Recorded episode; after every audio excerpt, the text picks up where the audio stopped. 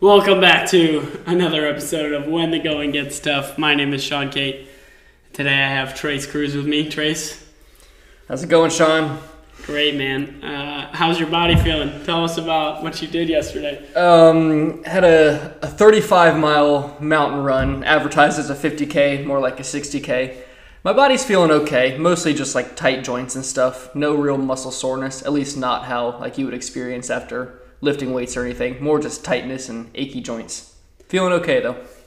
So it was officially Mountain Masochist Trail Run 50k plus a little extra 10k.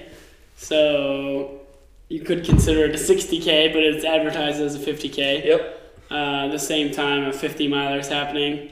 And was that, correct me if I'm wrong, but was 50 miler at Mascus your first ultra? Um, Or was Promised Land? no, Promised Land was my first ultra, but I did Damascus 50 miler, but that was four years ago, so it's been a while. This was my, I guess yesterday was my second longest run next to only that 50 miler, which had been four years ago. Dang, so a full four years since you've done Masochist. How many years has it been since you've done Promised Land? Uh, two and a half years. So this is my first ultra marathon in two and a half years. So what what motivated you to get back on the trails? 'Cause Um, I know you're still lifting like five days a week, right? Yeah, yep. Um, a lot of it just boils down to how I want to spend my free time, and how that boils down is I want to do something both productive for my fitness and outdoorsy and adventure So I've kind of been saying recently, I've realized that I'm not really a runner. I just perform running as my modality for adventure. Nice. So 50k is not about running; it's about having an adventure, Exactly. having a good time. I mean, it was gorgeous, perfect weather yesterday. Tell It us was. about your race. Like, what was your favorite part, least favorite part? Yeah. So what do you think? It, it started off pretty chilly. Um, nothing exceptionally brutal. Probably, I don't know, upper 20s when we started, which probably actually didn't really feel as bad as it sounds because you're all kind of amped up and distracted and everybody's there suffering together. Um, this race started at 5:30 a.m., so we ran for almost a full two hours before the sun came up. But once that sun came up, the the whole vibe changes. I mean, you're kind of there. I have really high energy in the morning, really high energy at, at the start, I saw you at the start. You were And- definitely excited. and everyone else is kind of just annoyed that they're not still in their beds. But I figure if if we're up and we're running and we're moving around, then I'm gonna try to be high energy. Um, once the sun came up, it kind of switched to where I switched gears from trying to bring everyone else's energy up to finally trying to actually pace myself and, and dial in on the race strategy. And then that's when everyone else kind of got amped up. So it was kind of a reversal of roles. But it was obviously a beautiful sunrise, even though I don't think most of the racers actually saw the sun come over the horizon, but you can kind of see the, the glowing of the sky and how it kind of paints the sky along the horizon of the mountains.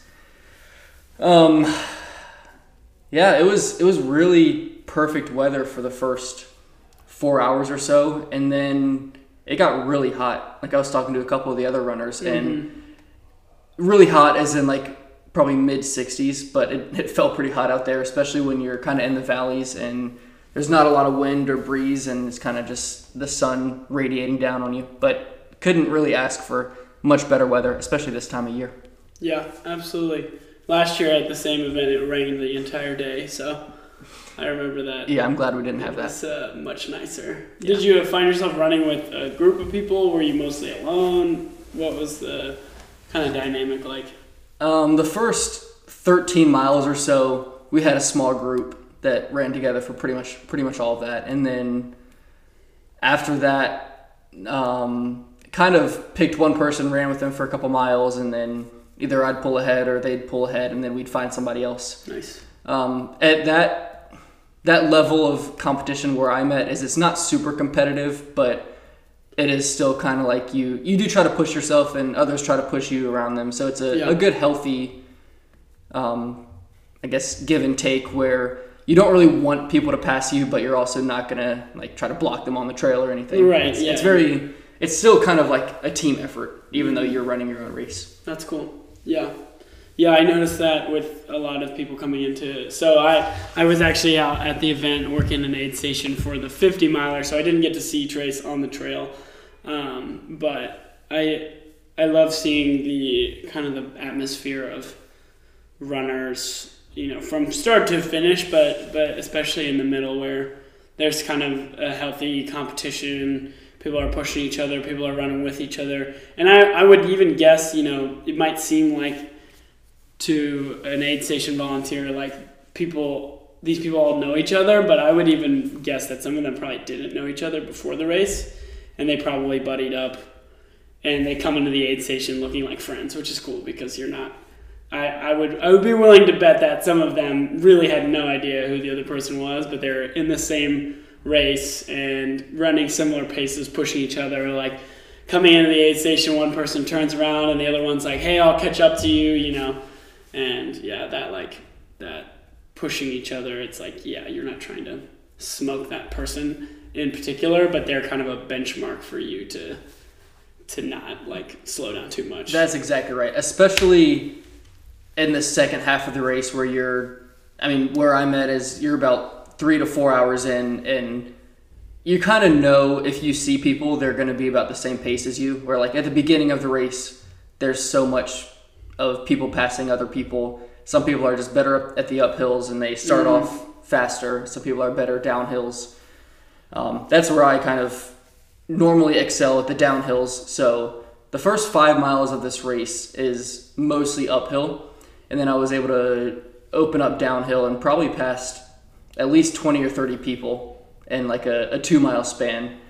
And then kind of once you have a, the big uphill and the big downhill and you're a couple hours in things kind of settle into place where the Mhm. runners have kind of set their own paces. And if you see somebody then at that point you're all you're probably going to be able to kind of match your pace with them. Yeah. Um, it can be beneficial, but it can also be detrimental if you a try to chase down somebody who's faster than you and you end up running out, or b if you're holding back for somebody who's slower than you but you want to talk to them.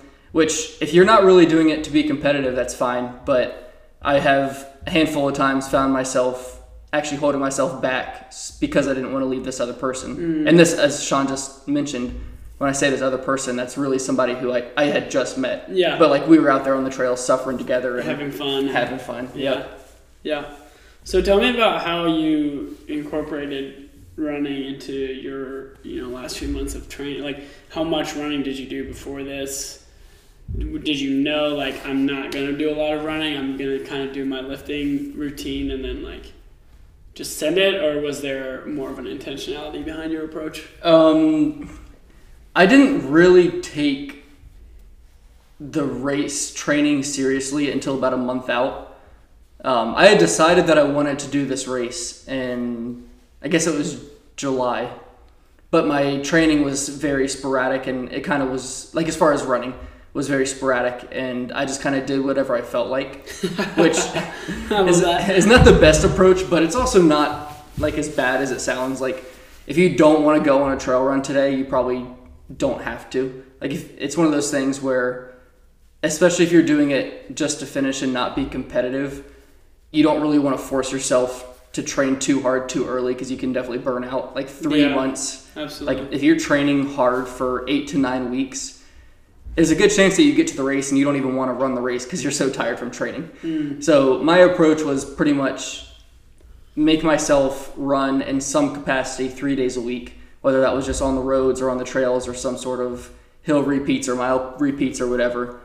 And then, um, so that was I was only putting in probably 20 mile weeks through July and August, and then halfway through September I started to ramp up to 30-ish mile weeks, and then through October I was in the upper 30, lower 40 mile weeks, and that last four to six weeks was a lot more intentional, where I had um, at least one long run where I kind of consider the definition of a long run, at least in this context, is anything over two hours. yeah Um, I had at least one of those a week. Most weeks I had two to three, where it would be something like a, a three and a half hour run and then two separate two hour runs.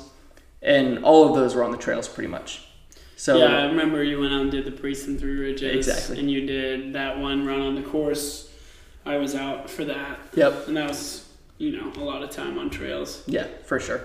My So you didn't skip trails. You didn't not run. You Correct. trained appropriately, but you also did you limit your lifting at all, or did you keep lifting the same? um I I had to limit lifting as I increased my running volume Mm-hmm. just because I mean something has to give eventually. yeah. and I still lifted five to six times per week, and I still did both upper and lower body training. My upper body training didn't change too much, but my lower body training definitely did, Mm. where I was only doing three to five really hard sets per leg exercise, and that would just be something like a few sets of squats or a few sets of deadlifts, where I'm not really pushing the envelope on those workouts, but I am trying to maintain hmm. that top end strength.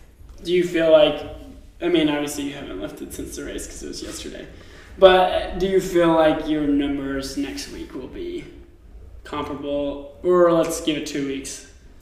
Like, would would you say you're going to be set back at all, or no? No, if if I were to go out and today or in the next few days, then just from fatigue it will be dropped down. But Yeah. no, by by two weeks after the race, everything should be back to normal. That's awesome. Yep. So in you- fact, when I did the the 50 mile race four years ago, um, I think it was less than two weeks later, I hit a all time deadlift PR at like 440 pounds. That's awesome. So it kind of it kind of makes sense that you would drop down, you would lose a little bit of strength, but that doesn't always play out in real life. Yeah, yeah, and it, you obviously demonstrated the the reality that like you can't, you're not going to be hitting like PRs in the deadlift or back squat when you're ramping up your aerobic training because with trail running, primarily using your legs. So Yeah.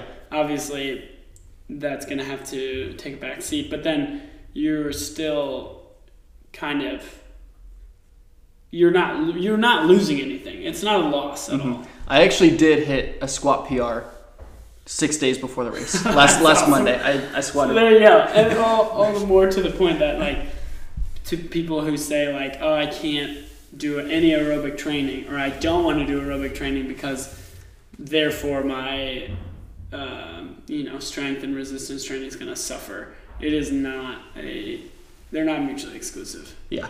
Now the counterpoint, like, I'm a big fan of doing both, but a lot of people make the mistake of kind of overemphasizing one attribute or the other, and mm. they'll say like, if I get stronger, I'll be a better runner. Which a lot of times that's true, but like for me, if I got stronger, it would do nothing for my runner, Yeah. for my running. Like I need to run. Yeah, That's that's you my have weakness. to train your aerobic system. Exactly, Yeah. yeah. I mean, and we've talked about this, and this was like our first podcast together. It was like, if you want to win masochist, you can't lift five, six times a Mhm. week. Like that's not. Yeah. It's just that those those goals are not realistic or compatible. Yep. Maybe there's a few freaks of nature out there that can pull that off, but Yeah. it's It's not optimal though. not optimal.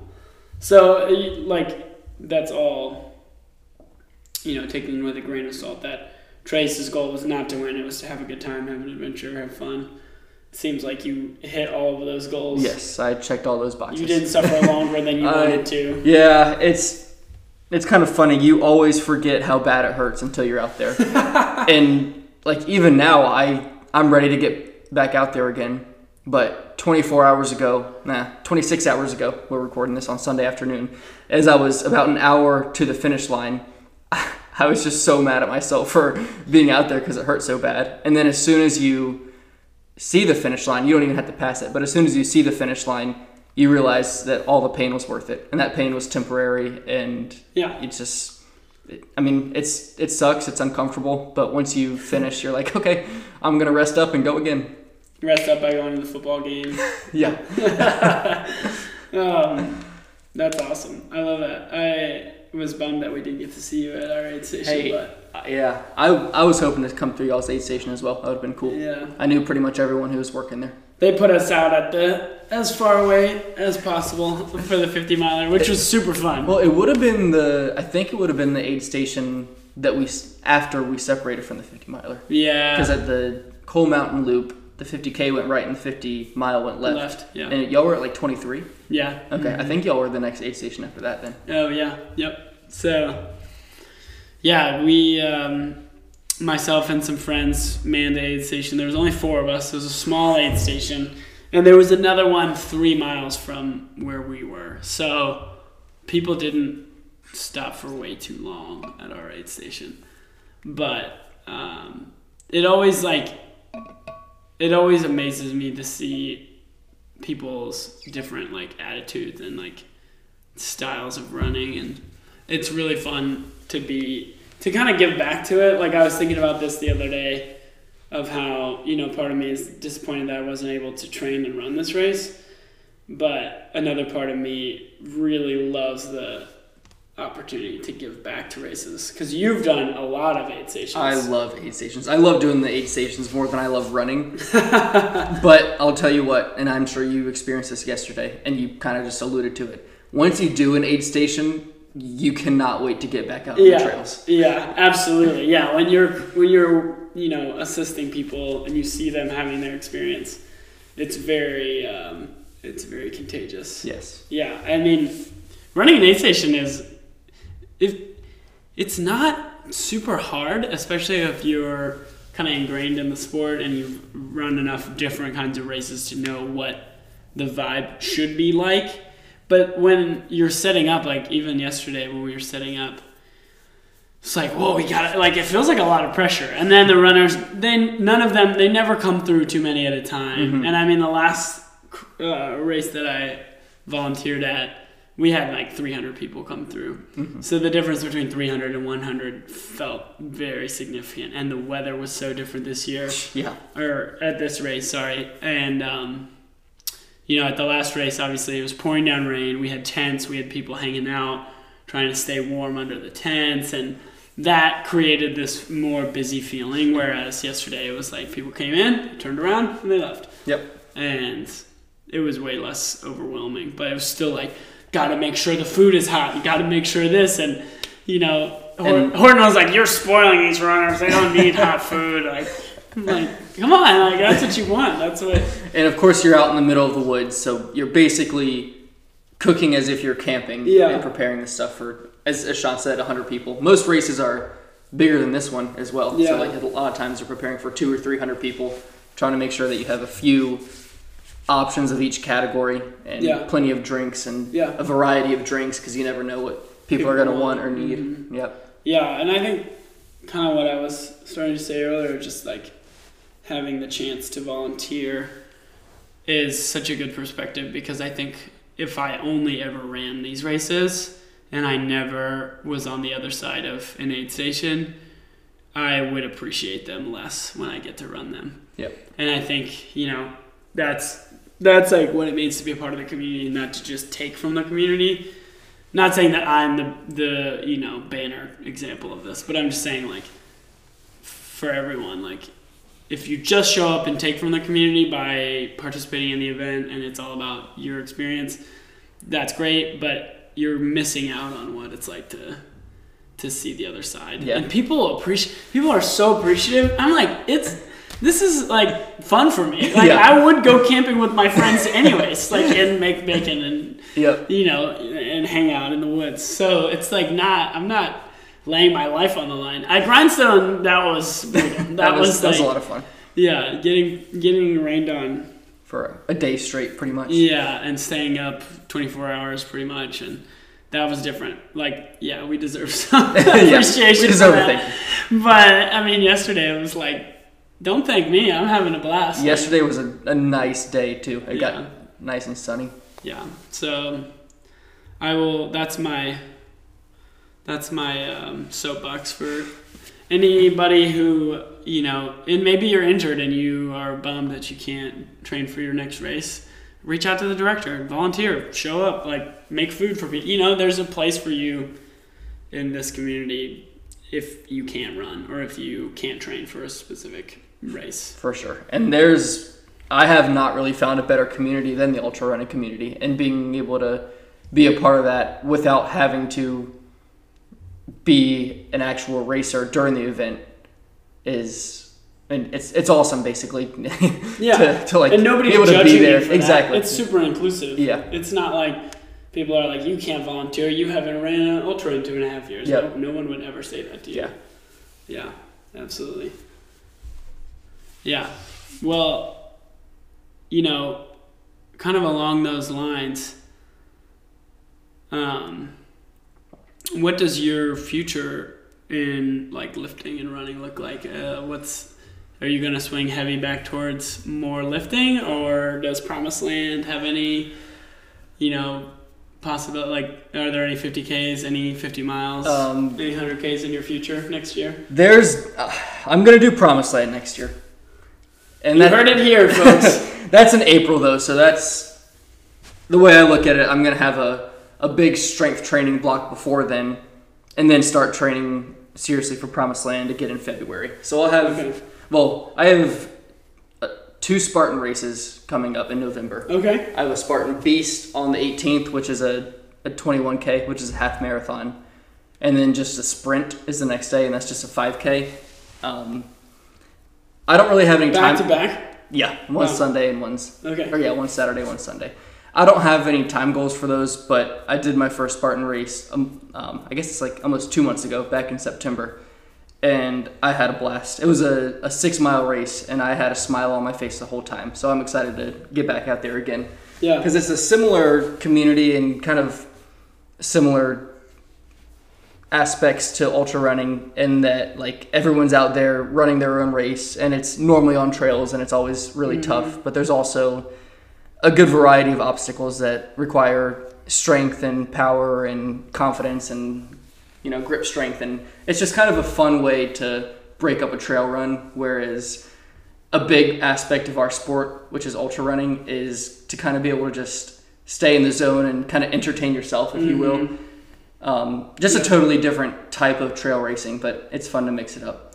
But after those two races, I'll probably go into another strength block where I don't have any actual like lifting number goals that I want to hit. But once I get back in the gym this week and next week, I'll kind of feel where I'm at, and then Yeah. I'll try to add I don't know five or ten pounds to each lift over the next month or two. Yep. Yeah. That's awesome.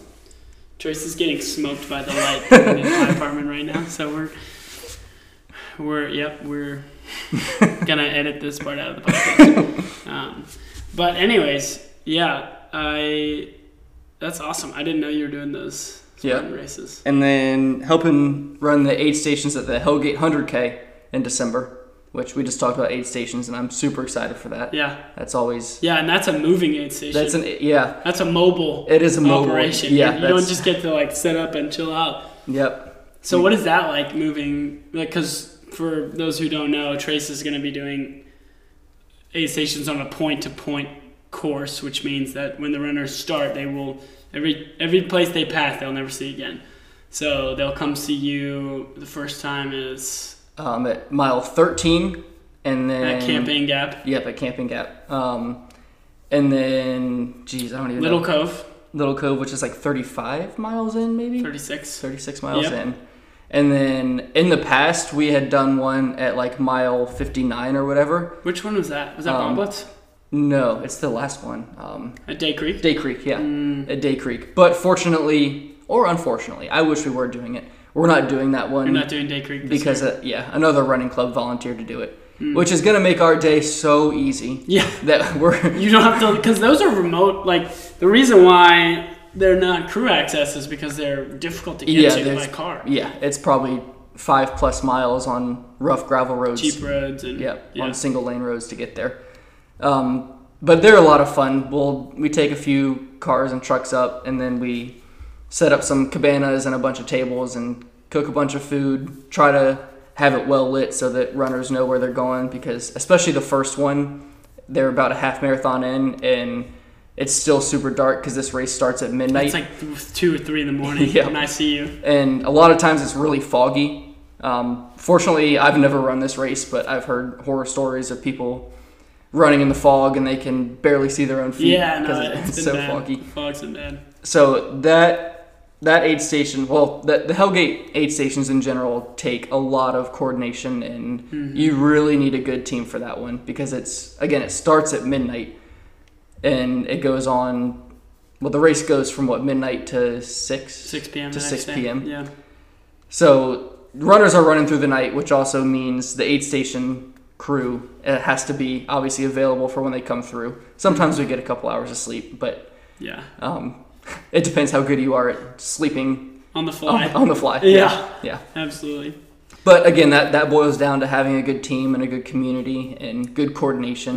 hmm And you have to want to be out there for that one. If Yeah. you if you don't want to be out there, too you're, cold Yeah, too yeah, Yeah, too long of a day. You're going to be a liability if you don't want to be there. Yeah, absolutely.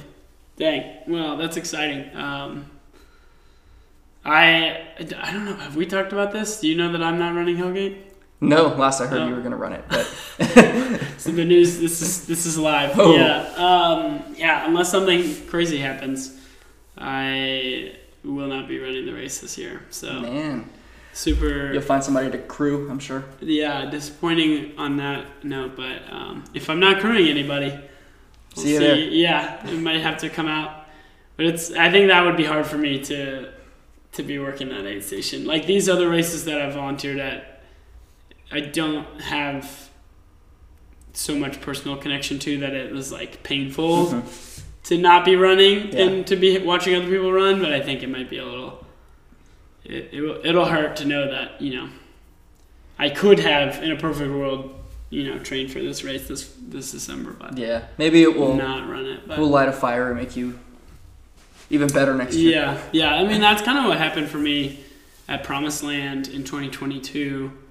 I didn't get to run it. Uh, I was dealing with some pretty serious hip injuries, and then last year I had the best Promised Land you know Yep. I could have dreamed of. So I think. Also, I heard a lot of rumors saying that it's going to be really snowy at Hellgate this year because we've had two extremely mild years. Probably. yeah. and the long term term forecasts have some bad, you know, snowy. They, there's supposedly a lot of snow coming to Hmm. Virginia this winter. Okay, So, well I'm ready for it. yeah, we'll see. Uh, Horton would be happy if Yeah. the weather was bad. The worse it is, the happier he is. Yeah, exactly. So, and it's just been too nice. I mean, it was like It's 60 so degrees nice. last year. Yeah. It was perfect conditions. Yep. So it'll be interesting to see how that shakes out. But some of my goals for next year include running a race not in Virginia because I realized the other day I've never run an ultra not in Virginia That's wild. outside of a FKT attempt I had on the Appalachian hmm. Trail in Maryland. But it was still like so close to Virginia that it Yeah. like feels like it was here, you know. Where's your race at? Um, I don't know. Oh, okay. I don't know which pick one I'm gonna do. Yeah, I'm gonna pick something. Western states. Yeah, I don't know. Go go crush Hellgate and then Yeah. Western states. yeah, we'll see. Um, but yeah, that's kind of uh, it's kind of the The updates. the updates on on my end. It's it's definitely you know I don't I don't really feel um, like going into all the details, but it's definitely been a challenging fall for training for me, and I think taking time off has been difficult, but it's been the right decision, and not running Hellgate was a was very difficult. But you know, we talked about this. This is complete honesty right here for everyone listening. we talked about it when I. It was right after I got back from my honeymoon. I called you and I was like, I want to run Hellgate and I want to run it really fast and I want to go under 11 hours and possibly try to win, Mm-hmm. uh, which is a very um, big assumption that I could do that. But you were like, I mean, you can. Tr- you were like, I think you're capable of running fast, and like you're, you know, but you know, and I know that I haven't trained this summer, Mm-hmm. and so, you know, I think a little bit of realism when I started training, just like noticing the difference between, you know, taking six months off from you know consistent running will really put a dent in your aerobic base. Yeah. Even if I could show up and do a VO2 test and like survive, you Yeah. know, and there's a difference between that and running for six hours or eight hours or 12 hours or Yeah. 15 hours. Yeah. So, sure. yeah, I think, and I told you, I was like, my plan, here's my plan. Like, scientifically, it checks out, right? Yep. I was going to do speed work, I was going to do pretty low volume, and I was going to do like two thirds of my volume in one run a week. Yep. So it's kind of like I wanted to just cheat. That's basically what it That's was. yeah. That's a good. And a good when I put it. started trying to do that, trying to cheat the system and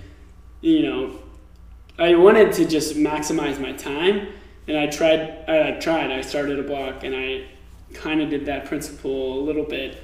It just doesn't work. Yeah. Well, I mean, At the end of the day, I realized like you can't skip the work. That's Yeah. that's the bottom line. to be an actual competitive ultra runner, you're you're gonna want to put in 20 hours a week of training, of Yeah. just training on the trails, yeah, and that's I mean that's a long time. yeah. I think I've had the most success with like 15 hours of volume, which is still an extra part-time job uh, that no one pays you for. You actually lose money by doing it. exactly. Um, but even you know, and and that's the thing is like it's not just the 15 hours on the trails. It's getting there, recovering from that, and the amount of you know I have a greater appreciation now for how much time I was able to spend training last year, Yep. and my situation is not the same. Which doesn't mean I won't get back to that, but it's just that's just not what I have afforded to me this fall. And knowing myself, I couldn't sign up for Hellgate and just do a 15 hour like finish. I just Yeah, I pretty much had this conversation yesterday with someone who I was running with early on, and basically the premise of it is ultra running is really hard on the body, and you need to train appropriately. And if you don't want to push yourself, then it could be a sign from your body telling you don't do it. Not to yeah, do it, yeah. yeah. because Yeah. it's, I mean, we're still, and when I say we, I mean just like the scientific community and medical community, we're still trying to figure out like how bad something like this actually is for you. Actually, we, I think we texted, Yes, yeah, we texted yes, I wanted day. to bring this up on this podcast about how at the backyard world championship, Mm-hmm. the last man standing event where the runners run four miles every hour on the hour. And if they don't start the four mile loop on the hour, they get pulled, and it starts off with 100, not even. I think it's only 30 people at the championship. It might have been more this year. And Harvey Lewis, along with another runner, ran almost 455 miles. Just 24 hours, 100 miles in 24 hours, four days in a row, plus another 50 miles in 12 hours. That's insane. And they didn't sleep for four and a half days. Yep. So we were talking about, I was like, at what point does the sleep deprivation like take years off your life? Yeah. Um, I don't know. I don't think anybody really knows. But I mentioned, I don't know if it was a, an actual study, like actual scientific study, or just like a somebody who observed something and spread the word that um, I th- it was comparing. I think it was comparing like Navy SEALs to Green Berets, and the biggest difference in training that they have, at least in their like kind of core course type thing that they go through to actually become a Navy SEAL or a Green Beret, Yeah.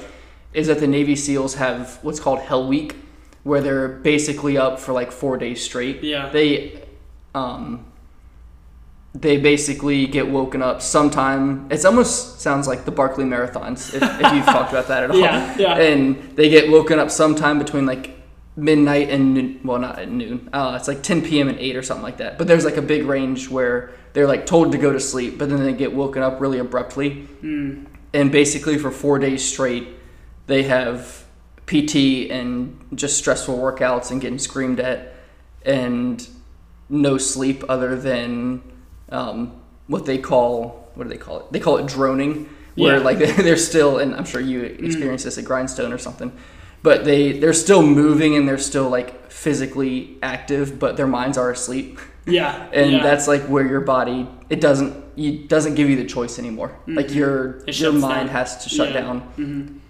Um, and then you have other, I guess, sensory aspects of your body that keep your limbs moving. I don't know exactly how all that works, but basically, basically, um, you you have to sleep, Yeah. and they these people who observed or actually studied the the Navy SEALs is they died.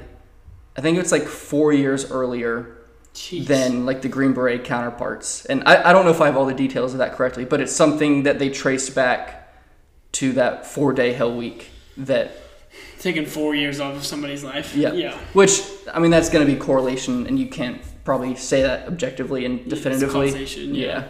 But it does beg the question how how bad is something like this for you? Yeah.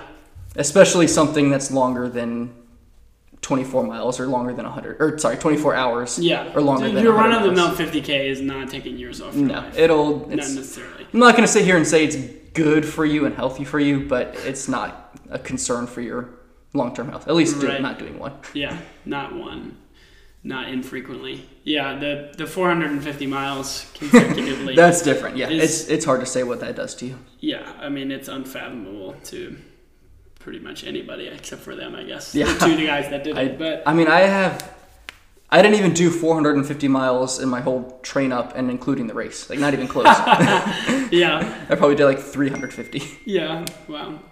Um, what were we talking about before that? I completely lost the the backyard ultra or before that before the backyard ultra. um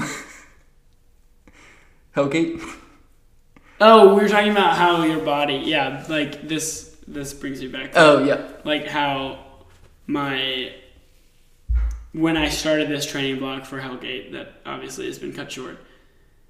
My body was just not showing up for me, mm-hmm. and and I think it's really hard to quantify what that it that sounds like it meaningless, right? Like my body wasn't showing up for me. What does that mean? It's like, you know, uh, a lot of people would tell you just to push through that and try to you know get onto the other side. And i think that's possible but i don't think that's necessarily wise like in the situation that i'm in or somebody else might be in where it's not mandatory. I'm not going to die if i don't train for this race. I'm not going to never get to do it again. You're If not I- getting paid six figures to be an athlete. Exactly. It's uh, one of those situations. Um, yeah, it's just it's hard to quantify what that really looks like, but I think everyone who has a long standing career in an endurance sport or any kind of serious athletic endeavor probably knows that feeling where you just don't have the drive. hmm And- Didn't even like Courtney Dauwalter? Didn't she do pretty rough in a couple races and decide to take like a year off a few years ago? I know that she had a really bad Hardrock and kind of just cut her season short in 2021. I and this is like the I don't know, probably the best female ultra. Runner. The queen runner. of ultra running. yeah, Yeah, she's And- better than most ultra runners in general, male or female. yeah. And yeah, I think her body probably just wasn't showing up, wasn't willing, and obviously her mind was there. If you're training and signed up for Hardrock, that's a serious, serious race. But you don't always get to just like punch through that ceiling that moment or that Yep. season.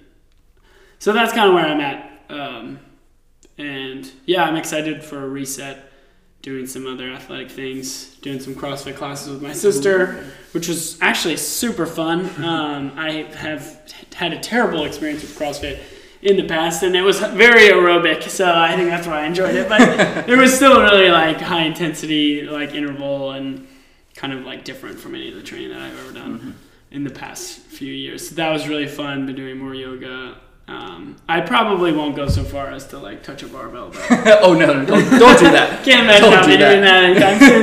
but I'll be doing some more resistance style body weight and those kinds of workouts. So yeah, looking for a reset and it'll be a good good year next year to get back. Yep, So it's kind of gotta all be seasonal. exactly. Can't be 100% all the time. Nope. What's your what does your rest look like if you're doing 50k, two Spartan races, and a strength block? Where are you going to be incorporating Um, downtime? How does that look like for you? Well, so race was yesterday. I'm not doing anything today. I will probably go for a walk tomorrow, nice. and then I'll probably do an easy upper body workout on Tuesday, and then an easy lower body workout on Wednesday, and then I'll get back to a hard upper body workout on Thursday, and then I'm actually flying out to Arizona for the Spartan race the next day.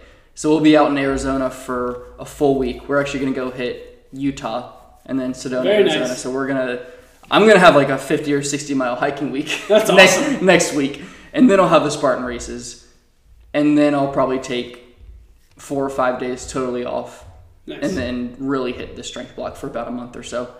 Um, And is that probably two months. All of December. Yeah, pretty much all December and January. Nice.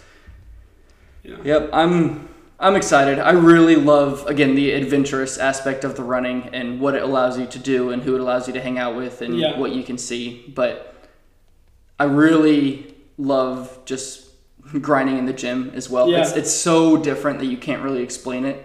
But I, I love them both, and as Sean just said, they're they're seasonal, and you kind of Yeah. just uh, for me, I just alternate seasons basically. Yeah. Pretty pretty much in like two month blocks, Yeah. two to three month blocks. Well, I'm looking forward to hearing about how the Spartan races go, and thanks again for your time coming on today. And absolutely fantastic job yesterday. Yes, sir. Thank It's you. great to get back. Good to see you out there. It's fun to see you with the bib on. I know it's it's been a while. It feels Yeah. good to be back. That's awesome. Well, everybody, thanks for listening. This has been our 21st episode of When the Going Gets Tough. So we are officially in the top 1% of all podcasts. Well done. I learned that recently. Let's So, go. Not to pat ourselves on the back too much, but we're pretty excited about that. and we have a couple more coming out this year, 2023. And looking forward to 2024. More podcasts with Trace, more training, Oh yeah. more adventures, and more tough getting going. So thanks again. See y'all.